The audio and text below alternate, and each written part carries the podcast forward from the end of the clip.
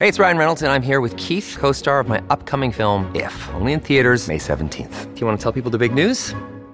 All right, I'll do. it. Sign up now and you'll get unlimited for $15 a month in six months of Paramount Plus Essential Plan on us. Mintmobile.com slash switch. Upfront payment of $45 equivalent to $15 per month. Unlimited over 40 gigabytes per month. Face lower speeds. Videos at 480p. Active Mint customers by 531.24 get six months of Paramount Plus Essential Plan. Auto renews after six months. Offer ends May 31st, 2024. Separate Paramount Plus registration required. Terms and conditions apply if rated PG. It's hard for all of us to handle increasing temperatures, right? When it's really hot, I don't know about you, I just don't do very well. But we can compensate, right? We can find shade, maybe find air conditioning. We can make an effort to cool down. Animals, not so much. Now, making sure animals can handle heat helps us too, especially when it comes to farm animals like cattle. And there is a lot of work that is being done on this, and we're going to learn more about it right now. Dr. John Church is with us, Associate Professor in Natural Resource Science at Thompson Rivers University and BCIC Regional Innovation Chair in Cattle Industry Sustainability. Dr. Church, thanks for being here. Oh, good morning, Simi. It's really great to join you here in the studio today. I'm I know. pretty excited. So nice to have you in person. So tell me, how do you get into doing this? How, like, wh- how did you think that you know what we need to make cattle more heat sustainable? It actually goes back to 2017. Uh, California got hit by a really big heat dome, and they lost about 5,000 cattle in San Jose. And I started worrying, what if one of these heat domes starts to shift north? And then it did. We and it did by 2021.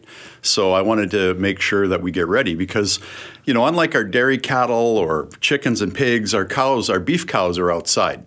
And lots of times they don't, you know, sometimes they have opportunity for shade, sometimes they don't. Sometimes they're trapped in a pen where they have no shade. And I, I started to worry if it can happen in California. Uh, we, we're generally five to 10 years behind anything we see in California we might be seeing here. So that's when I embarked on this ambitious program with Qu- Kwantlen Polytechnic University to try and adapt our cattle or mitigate the future effects of climate change. Now, ambitious is right because I was reading about this, and essentially what you're trying to do is create a whole new type of cattle. Yeah, absolutely. Um, we're, we're trying to uh, introduce a new gene that it's a natural mutation that occurred on the island of St. Croix in the 1700s. It's, it's called the slick mutation from an animal called a Senepol. And as luck would have it, I found embryos frozen in Alberta that had been sitting in a, in a tank of liquid nitrogen for 18 years. And I I, bought them and I resurrected them. Okay, so first we- of all, I'm feeling like Jurassic I know you're Park going, here for what a second. the heck is going on? Also, what are the chances? Like, what were they doing? There's this whole story behind what these frozen embryos were doing there. Yeah, well, their idea was that they would use, they were creating Senepol Angus hybrids to sell to customers in Asia. They had found out about the uh, Angus, Canadian Angus, and then when they would basically move, uh, send Canadian Angus to Asia, they, like countries like Cambodia and Laos, they wouldn't do very well. So they created these hybrids, and fortunately, the, uh, they were still around. So originally, the animals come from St. Croix. They went to Texas, uh, frozen in a tank in Alberta, and now they're here in British Columbia. Okay, so you created cattle. I did, I did, absolutely. Um, but what, what we're doing is, you know, the problem with the heat domes is that not only are we going to be faced with plus 50 Celsius, but because the climate change is causing the jet stream to oscillate, it's pulling down the cold air in the winter from Siberia that we normally didn't get. So remember in 2021, we had that enormous heat dome. Well, about three months prior, we also had one of the worst polar vortexes That's North right. America had ever seen, and it almost crashed the power grid all the way down to Texas. And you think it's hard to adapt when it's plus 50 here in you know here in British Columbia.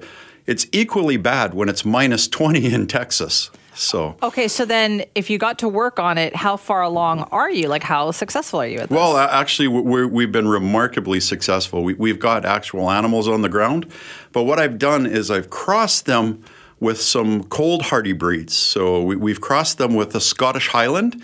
Uh, if you've ever seen a Scottish Highland, it kind of looks like Chewbacca from Star I- Wars with horns, right? Okay. And they have a double hair coat, which allows them to handle the cold temperatures much better than conventional cattle. but Yeah. the double hair coat isn't going to help them in the heat. No, but here's the, here's the great thing with the slick mutation, they lose that hair coat and then they have a very light summer hair coat. So it's like they have a winter coat that they can take off. It- it, um, Huh. What's really important about this is because of the droughts that we're having. uh, the price of feed has skyrocketed through the roof. And on every ranch, their number one input cost is probably their winter feed costs. We're finding these animals eat about 20 to 30 percent less.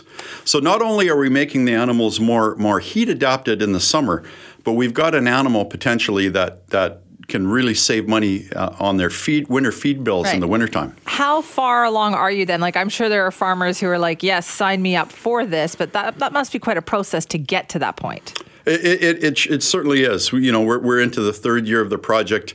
Um, we have actual uh, animals, the Senepol. Um, What do you call them?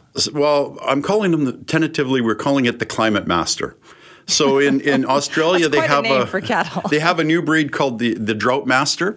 Uh, and it's it's basically a composite breed or a synthetic they call it, but but it's an amalgamation of, of different already existing breeds, but it's a planned mating. So we we basically have an animal that's as hardy.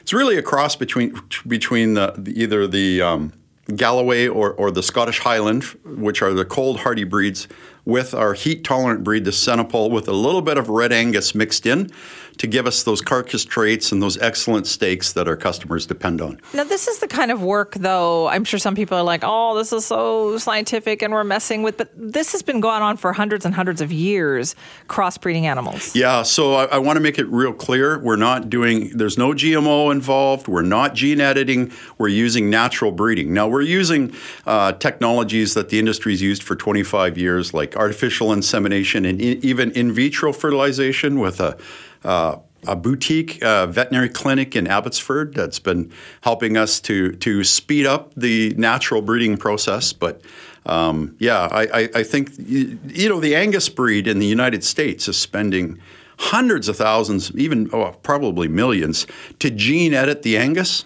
breed to really create the same mutation that that we're, we, we've been able to achieve through natural breeding. Do you think this is something that we're going to see more of, Dr. Church? Like, not just for cattle, but for other farm animals? I, I think that we're going to have to look across the board uh, about the welfare of our livestock with the heat that's coming. Even in the barns, you know, most of our barns are passively ventilated. I think we're going to, in the future, have to look at maybe, you know, heaven forbid, but I think we're going to have to consider things like misting systems and air conditioning systems into the future. Here we sit in, in 2023, and we're already hitting close to 50 Celsius. You know, I live in the city of Kamloops at Thompson Rivers University. You know, we hit 49 Celsius. It had never been in 2021 past 41 Celsius. Like we we we basically jumped seven degrees, yeah. right? Imagine where we're going to be in 2030 or even 2050. Okay, and that's so- not that far away. So, are there is there other work being done? Is there a race to get this done, or would you find that there's a lot of researchers who are saying, "Hey, we need to look at this"? You know, there's very little uh, work on heat stress being done at, at here in Canada. There's a little bit of work uh, being done at U of A, where I'm also an adjunct professor. But uh, there is, is certainly work being done in the United States. But they're primarily focused on the Brahma breeds. These are the hump cattle, and there's two problems with that. They don't grow a winter hair coat, and also, you know, the ground is okay, but you sure wouldn't want to have a steak from a Bos Indicus animal. so you're telling us, Dr. Church, that your work is actually the bomb. I think so. It is the bomb. think you should. Absolutely. So how far before you can say, all right, we can now we have enough numbers, we can start selling these, we can get these into the system? Yeah, so I've, I've been very lucky. Uh, I've, we've achieved a lot of breeding success, but mostly we've got females. I have very few bulls, so but the minute Why? How we, did that happen? Well, you know, we implanted the embryos, and we we, we didn't sex the animal uh, embryos ahead of time. And can you imagine? I've my first five climate master cattle, all heifers. so I said, if I could just get a bull. So you missed that one little thing. But you know, if you get a bull, so heifer can only produce you one calf. If you get a bull, and especially if you use artificial insemination, I could probably breed 2,000 cows off one bull. So if we can get that bull, we can get that Busy, we, busy we can bull. get the technology to the, the industry very fast. Okay, and again though, as you point out, this is standard practice in in the farm animal kind of research community. Yeah, especially like for example in the dairy industry, you know, the, these technologies are used by the pure breeders in the beef industry. In the dairy industry, they don't do almost any natural breeding. It's all done by artificial insemination and embryo transplants. So, like I said, this is not new technology. This has been technology that's been around for close to 40, 50 years now. So then what do you say to people then Dr. Do you go, "Hey, this is the future." Oh, I think I think so. Like this, you know, we're going to have to look at, uh, you know, we're probably going to exceed 1.7 Celsius this year with El Nino. Um, we're going to. That was the 1.5 Celsius is what the Paris Accord said that we shouldn't go past, and we're probably going to hit 1.7 later this year. So I think we're going to have to look at. We're, we're well past. Uh, we're, we got to look at mitigation. Right. And so when now in the next few years, if I'm driving by a cattle farm and I see a cattle with really long hair in the wintertime, and I go, that's weird. I go, hey, that's Dr. Church's work. Yeah, absolutely. Yeah, or if you see him with a slick hair coat. Um, you know, the nice thing with Canada is we have a lot of red Angus. I'm, mm-hmm. I'm quite worried about our friends in the United States because it's all black all the time, baby. It's unbelievable when I drive through the countryside in the United States how much black Angus I've seen there. that down the going down the I-5 to California. Yeah. That's all you see there. Yeah, uh, imagine you know when it's when it's plus 35 here in BC. Does anybody go outside with a black T-shirt on?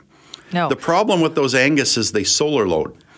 You know, the, the heat from the sun, you know, increases their temperature a phenomenal amount. I've learned so much this morning. I feel like I want to take your class, but thank you so much for joining us today. Well, you know, you're certainly welcome to. I, I would welcome anyone to join our sustainable ranching program at TRU. And if you want to, I, if I could put in a plug for Go Jillian right Watt, 250 319 2367 or gwatt at tru.ca. We'd love to have you. We're teaching all, all kinds of things like regenerative agriculture and agritech and business management in our, our, our newly created diploma program at Thompson Rivers University. So. I love it. Thank you so much for your time today. Oh, thank you very much. That's Dr. John Church, Associate Professor in Natural Resource Science at Thompson Rivers University.